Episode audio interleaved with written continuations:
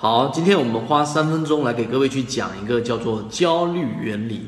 什么叫焦虑原理呢？这个是做股票市场交易里面最经常出现的一个呃心理学上出现的一个问题。如果说你了解到了之后，对于你以后操作一定会有一定的帮助。首先，我们先从一个简单的例子来说，举个例子啊，如果说你在赶一班火车，结果啊这一班火车在赶的过程当中，你是并不知道到底它。会不会能够赶得上，或者说火车马上就开走了，动车马上就开走了？这个时候你是非常非常焦虑的，因为对于这个结果你是不确定的。但是呢，如果在中途当中你已经得到了消息，这个车已经开走了，这个过程就已经是确定的事情了，那么反而你的心里面还会更加的我们所说的这一种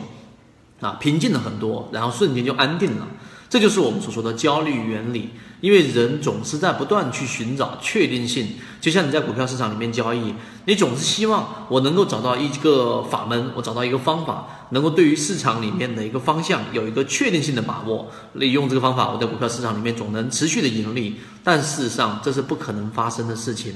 例如说，在你今天这一种因为冲动、因为着急，然后下单，你买了某一只股票，那么结果呢，已经收盘了。但是呢，你为了解除内心对于明天到底是赢是亏，然后对于未来的这一种操作里面到底是盈利还是亏损，你可能还会去看一下 A 股，看呃 A 股之外的这一种市场，例如说美股啊，看看外汇，看看我们说的货币啊等等等等。但实际上你会知道啊，这些东西对于你买这只个股最终是否盈利的关联性很弱，这就是焦虑原理。啊，那今天我们拿三分钟告诉给大家，怎么样去克服这一种人性当中的弱点呢？怎么样去克服这一种对于未知的这一种啊这一种形态啊的一种焦虑？那其实我们的建议就是，首先啊，这是一个你必须要面对的一个问题，就是心理学上的东西，它是人性啊自自生下来之后就已经有的。你一定要知道，在股票市场里面没有所谓的确定性。就举个例子，我们说在市场里面，其实我们更多应该考虑的是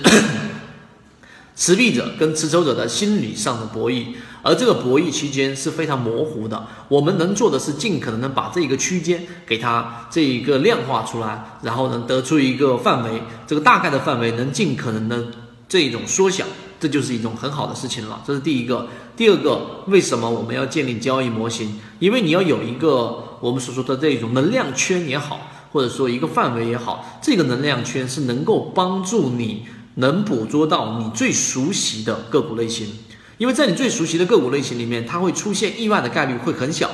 本来我们就讲过一句话，你要去建立交易模型，最终胜负交给概率。所以这句话你能理解之后，你就会明白，当你建立交易模型，当你有一个我所说的这种量能圈，这个在我们的这一个圈子里面也一直在给各位去讲方法，就是这个目的。当你形成之后，你会发现，你所谓的这些焦虑会通过理性的构建出这一种啊这一种范围。最后就能够让你去减少这种焦虑，会让你的操作、买入、卖出、持股啊这一种不同的状态之下，你都处于比较淡定的状态。那么具体怎么样去实现呢？我们有例行的这种完完整版视频，都在讲解着怎么样去啊来避免这一种焦虑，怎么样去建立这种交易模型。